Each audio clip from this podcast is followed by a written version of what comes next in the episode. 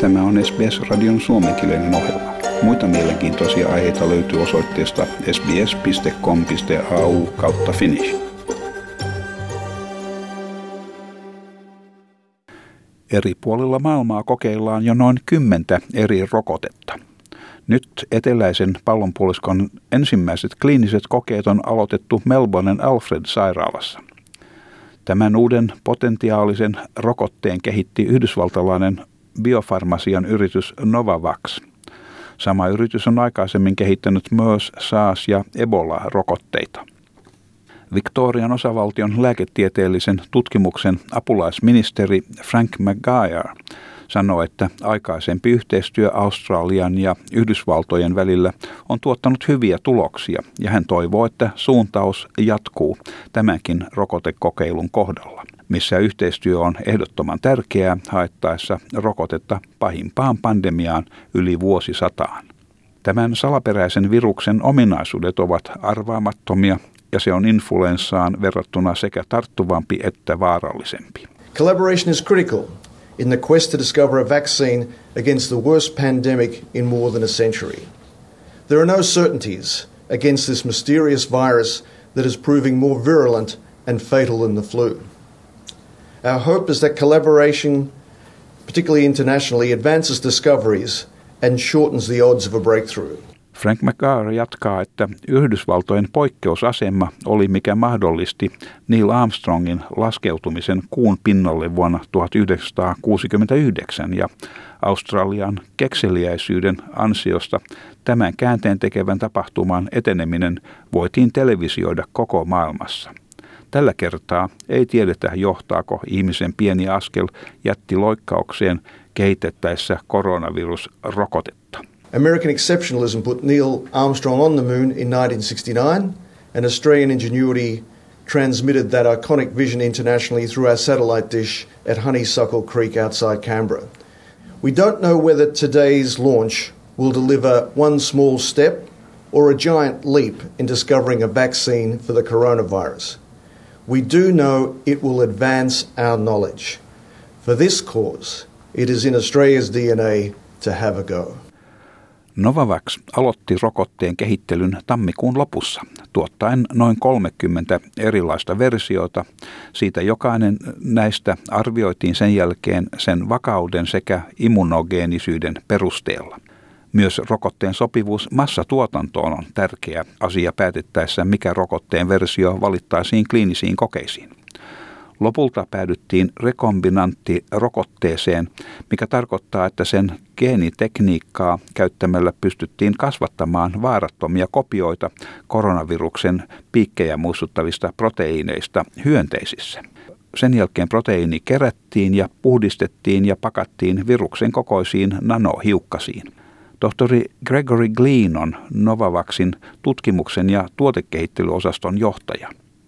Hän kertoo, että Novavax käytti samankaltaista menettelyä luodessaan toimivia nanohiukkasiin perustuvia influenssarokotteita.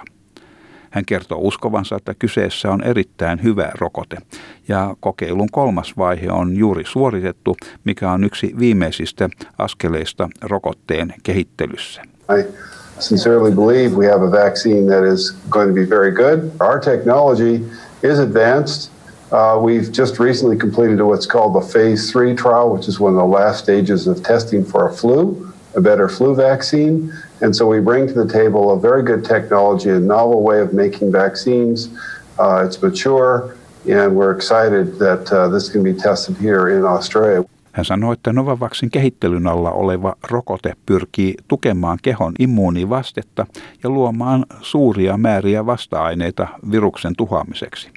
Tämä on havaittu eläinkokeissa ja saman uskotaan tapahtuvan myös ihmiskokeissa. What we're bringing to the table is a very strong immunogenic vaccine. It gives you functional responses. We've recently seen in our animal testing uh, very strong what we call neutralizing antibodies, which should be protective uh, when they're induced in, in humans.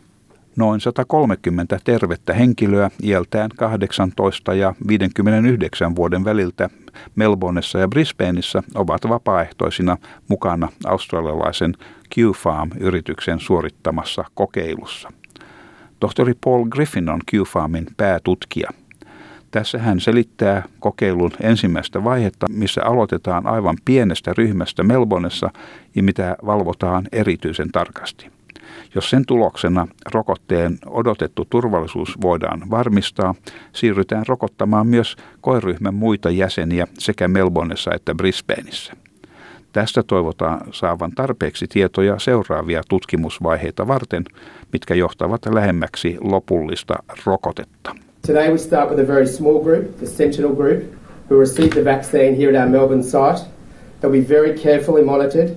Provided we do indeed confirm the safety as we expect, we'll proceed to dosing the rest of the subjects in this trial here again at our Melbourne site as well as up in Brisbane, with the aim to generating information we need to be able to move through the subsequent phases of clinical trials to get the world closer to a vaccine.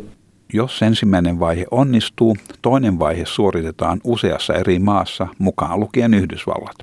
Kokeessa arvioidaan immuniteetti, rokotteen turvallisuus ja missä määrin COVID-19-virusten lukumäärä vähenee laajaa ikähaitaria edustavissa koehenkilöissä. Tohtori Gregory Glenn sanoi, että rokotteen valmistusta vauhditetaan odotusten viitatessa kokeilun onnistumiseen. Tohtori Glenn sanoo luottavansa siihen, että vuoden loppuun mennessä saatavilla tulee olemaan 100 miljoonaa annosta.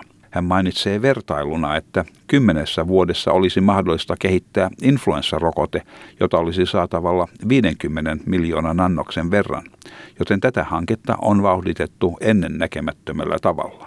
Kuitenkin tiedämme, että mikään asia ei ole niin kiireellinen kuin rokote nykyiseen pandemiaan ja jotta voisimme palata normaalielämään. Alustavien immunogeenisyys- ja turvallisuustietojen tulosten julkaisua odotetaan heinäkuussa. Voit pitää koronavirustietosi ajan tasalla omalla kielelläsi osoitteesta sbs.com.au kautta koronavirus. Ja tämän jutun toimitti SBS-uutisten Amy Hall.